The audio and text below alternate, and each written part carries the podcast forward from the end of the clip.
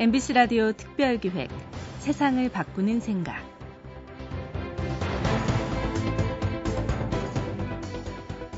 1년 전 췌장암으로 56년간의 삶을 마감한 애플의 창업자 스티브 잡스를 기억하실 겁니다.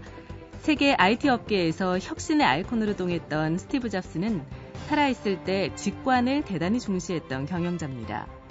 직관에는 아주 강력한 힘이 있고 지력보다 더 큰 힘을 발휘한다고 믿었죠. 이런 믿음이 자신이 일하는 방식에도 영향을 미쳤다고 강조했습니다. 직관은 스티브 잡스 같은 경영자들만 중요시하는 것은 아닙니다.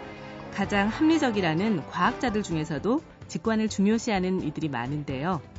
탁월한 의사결정을 내리는 사람은 확실히 이 직관이 다른 걸까요? 각종 정보가 넘쳐나고 통계가 강조되는 시대에 사람만이 갖고 있다는 이 직관, 어떻게 해서 더 옳은 결정을 이끌어내는 걸까요? MBC 라디오 특별 기획 세상을 바꾸는 생각. 오늘 모신 분은 공학자인 카이스트의 장영재 교수입니다. 미국 MIT 대학교에서 기계공학 박사학위를 받은 분으로 경영학 콘서트의 저자이자 또 최근에 번역돼서 출간된 인투이션이란 책을 감수하기도 했는데요. 직관이 탁월한 의사결정을 내린다. 장영재 교수의 말씀 함께 들어보시죠. 네, 안녕하세요. 카이스트 장영재 교수입니다. 네. 그 오늘은 우리가 그 사람이 내린 의사 결정, 그 의사 결정에 관해서 이야기를 나눠 보도록 하겠습니다. 그 사람의 의사 결정은요. 크게 학문적으로 분석적 의사 결정, 그리고 자연주의적 의사 결정으로 나눌 수 있습니다. 네. 그 분석적 의사 결정에 관해서 먼저 말씀을 드리면요. 분석적 의사 결정이란 그 많은 데이터 그리고 데이터 분석 그리고 수학과 통계를 바탕으로 이렇게 의사 결정을 내리는 방식을 의미합니다. 그 요즘 빅데이터라고 많이 들어보셨죠? 네, 올해 들어서 이러한 빅데이터가 큰 화두가 되고 있고 그리고 기업체 그리고 정부 그리고 여러 기관에서 이러한 빅데이터를 활용한 전략을 수립하고 있는 단계입니다. 예.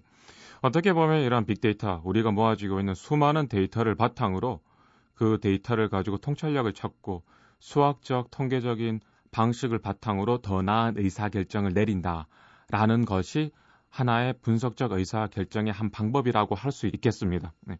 그런데 이와는 대조적으로요. 또 하나의 방식이 있습니다. 바로 자연주의적 의사 결정이라고 합니다. 네. 이 자연주의적 의사 결정이란 건요. 뭐 대표적인 예로 직관이라고 할 수 있죠. 우리가 순간적인 판단에 의해서 이렇게 내리는 의사 결정이죠. 네. 그런데 그 의외로 많은 사람들이 직관이 무엇입니까? 라고 이렇게 물어보면은 많이 당황해 하십니다. 직관, 이게 뭐 감에 의한 것인가? 아니면은 그 내가 소위 말하는 하나의 느낌, 필링에 의한 의사결정, 뭐 이렇게 그 설명을 하기도 하는데요. 그렇지만은 우리가 내리는 많은 의사결정이 직관에 의지하고 있습니다. 의사결정에서 직관적이나 이런 자연적인 의사결정과 분석적인 의사결정이 대치되고 양자택일의 관계가 아닙니다. 절대로요. 네. 그런데 많은 분들이 이렇게 분석적인 의사결정 그리고 자연적인 의사결정을 생각할 때는 이것이 마치 양자택일 둘 중에 하나를 선택해야 된다라고 생각을 하십니다. 네. 그래서 이러한 의미에서 그렇다면은 이러한 비록 제가 그 분석적인 의사 결정을 고민하는 사람이지만은 왜 많은 사람들이 이렇게 양자택일 관계로 생각을 하느냐. 그리고 우리가 소위 말하는 직관이란 무엇이냐.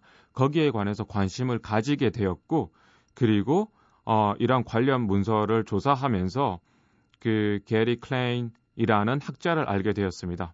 그리고 게리 클레인의 그 대표적인 저서 중에 하나가 최근 소개된 intuition이죠. 예. 이러한 직관과 자연주의적인 의사결정에 대해서 본격적으로 이야기를 어, 드리도록 하겠습니다. 네.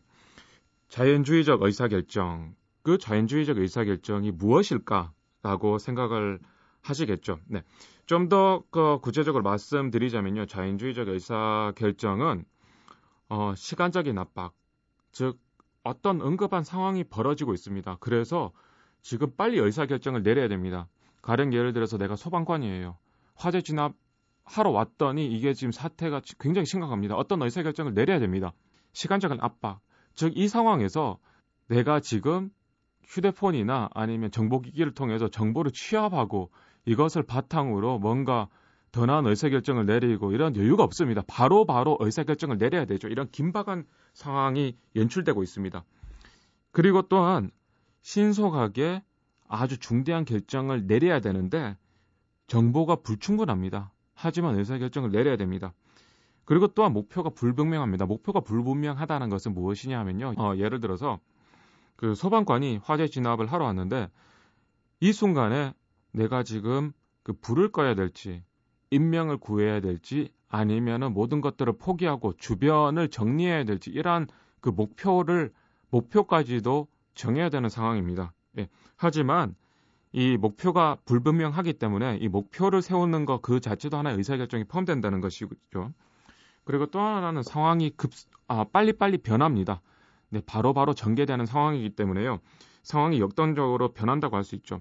즉, 이런 상황에서 신속하게 의사결정을 내려야 되는 그러한 상황, 이러한 상황에서 내리는 의사결정, 의사결정이 바로 자연주의적 의사결정이라고 합니다. 네. 자연주의적 의사결정에선 여러 가지의 그 방식들이 있는데요. 그거 아, 이들 중에서 가장 대표적인 것이 바로 직관이라고 할 수 있겠죠. 네. 그렇다면요. 아까 말씀드린 아, 것 같이 많은 분들이 직관에 대해서 하나의 뭐 feeling, 느낌, 초인적인 힘 이렇게 생각을 하시는데요. 그 직관이 무엇인지에 관해서 한번 좀 더 알아보도록 하겠습니다. 네. 그 하나의 좋은 사례가 있는데요. 미국의 어느 어, 실제 소방관들이 겪은 이야기입니다. 소방관들이 어, 급파됐습니다. 화재가 났죠. 작은 부엌에서 불이 났답니다. 그래서 그 화재 현장에 도착하니 집에 있는 뒤쪽에 있는 부엌에서 작은 화재였어요. 그래서 뭐 별 대수롭지 않게 생각하고 소방관들이 들어가서 소방호수로 불을 진압하기 시작했습니다.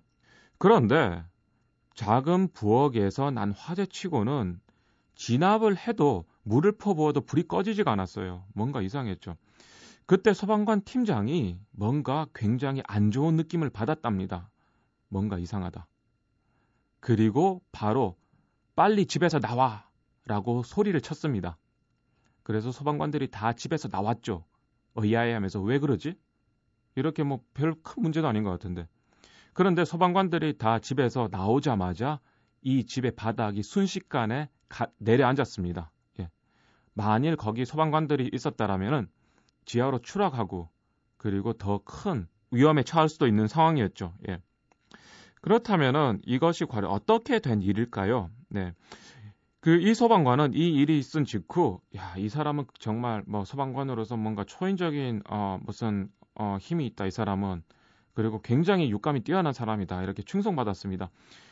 그 이유인즉 자신이 이러한 경험을 비슷한 경험을 과거에 한 적도 없는데 이 상황에서 바른 판단을 내렸죠. 아무도 이렇게 상상할 수 없는 그런 판단을 내렸고 그 판단으로 인해서 그 동료들을 구한 것이죠. 예.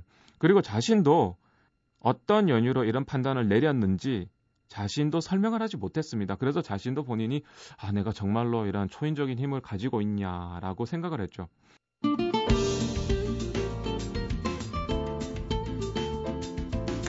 MBC 라디오 특별기획 세상을 바꾸는 생각. 오늘은 카이스트의 장영재 교수로부터 탁월한 의사결정을 이끌어내는 직관의 힘에 관한 말씀 듣고 있습니다.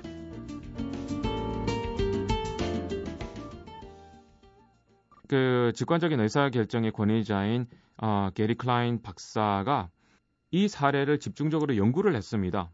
그리고 어, 이 팀장을 인터뷰를 했죠. 그런데 재미난 사실을 발견했습니다. 그것이 뭐냐면요. 이 소방관이 현장에 도착했을 때는 부엌에 난 작은 화재치고는 집이 매우 뜨거웠답니다. 매우 뜨거웠어요. 이상한 점 하나입니다. 그리고 또 하나는 열기가 많을수록 소리가 많이 납니다.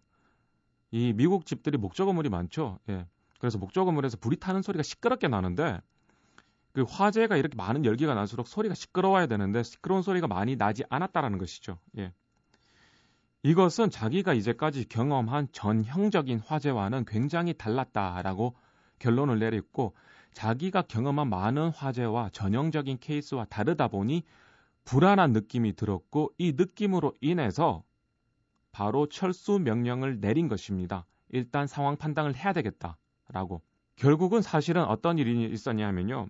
이 집은 지하실에 있었습니다. 이 소방관들이 집의 외형을 보고 이 집은 지하실이 있는지 없는지를 판단하는데 이 집의 외형은 지하실이 없는 외형을 갖추었음에도 불구하고 실제로는 지하실에 있었죠.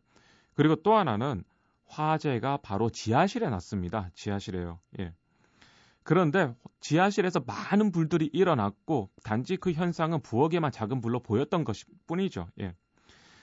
그래서 결국은 이런 많은 그, 그 사실을 알지 못했기 때문에 소방관들은 그 단지 부엌에 있었 어, 작은 화재로만 생각을 한 것이죠.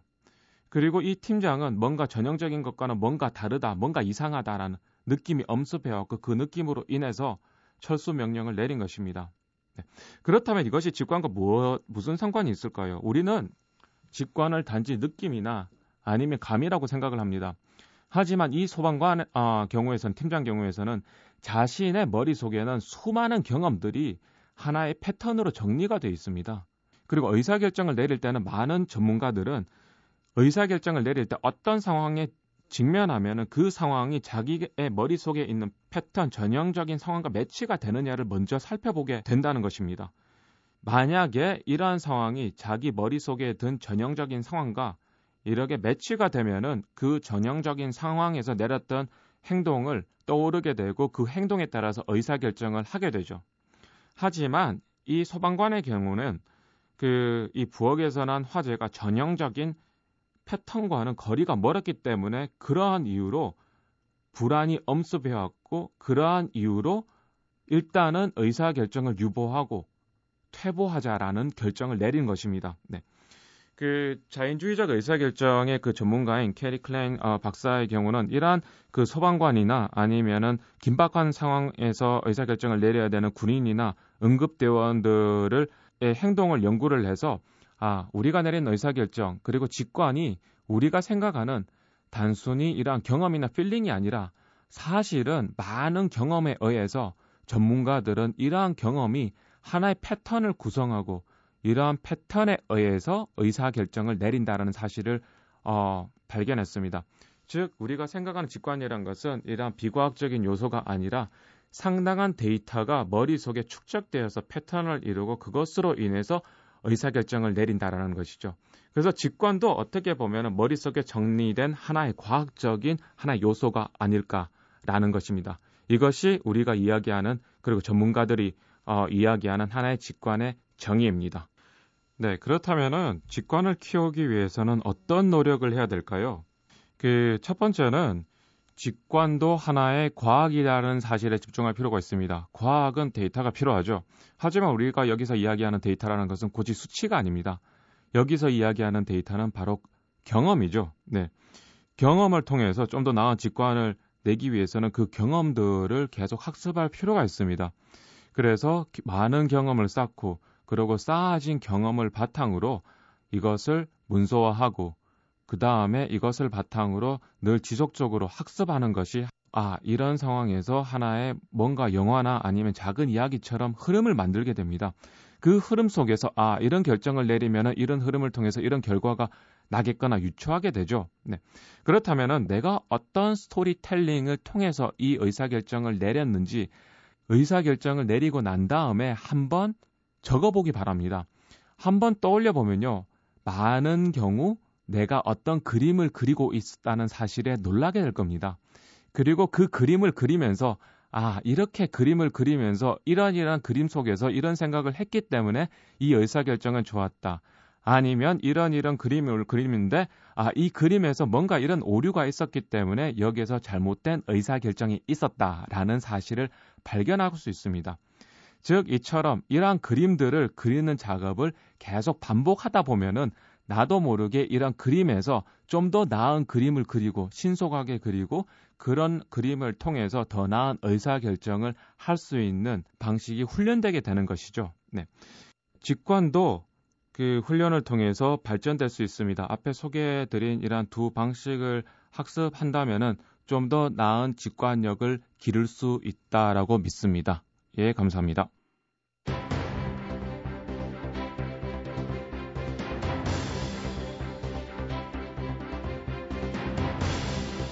네, 카이스트 장영재 교수의 말씀 어떻게 들으셨나요? 급박한 상황에서 빠른 결정을 내려야 할 때 직관이 더 나은 방식을 찾도록 해준다는 말씀인데요. 우리의 삶은 선택의 연속이죠. 하루에도 몇십 번씩 선택의 순간을 맞이합니다. 그리고 어떤 선택을 하느냐에 따라 삶의 방향이 달라지고 또 사업이나 기업의 흥망과 성쇠 결정되기도 합니다. 직관도 훈련을 통해서 얼마든지 키울 수 있다고 하니까요. 직관의 힘을 더 키워서 순간순간 탁월한 의사결정을 내리고 더 많은 성과를 이뤄냈으면 하는 마음입니다. MBC 라디오 특별기획 세상을 바꾸는 생각. 기획 유경민, 연출 강희구, 기술 김지연, 구성 이병관, 내레이션 류수민이었습니다. 여러분 고맙습니다.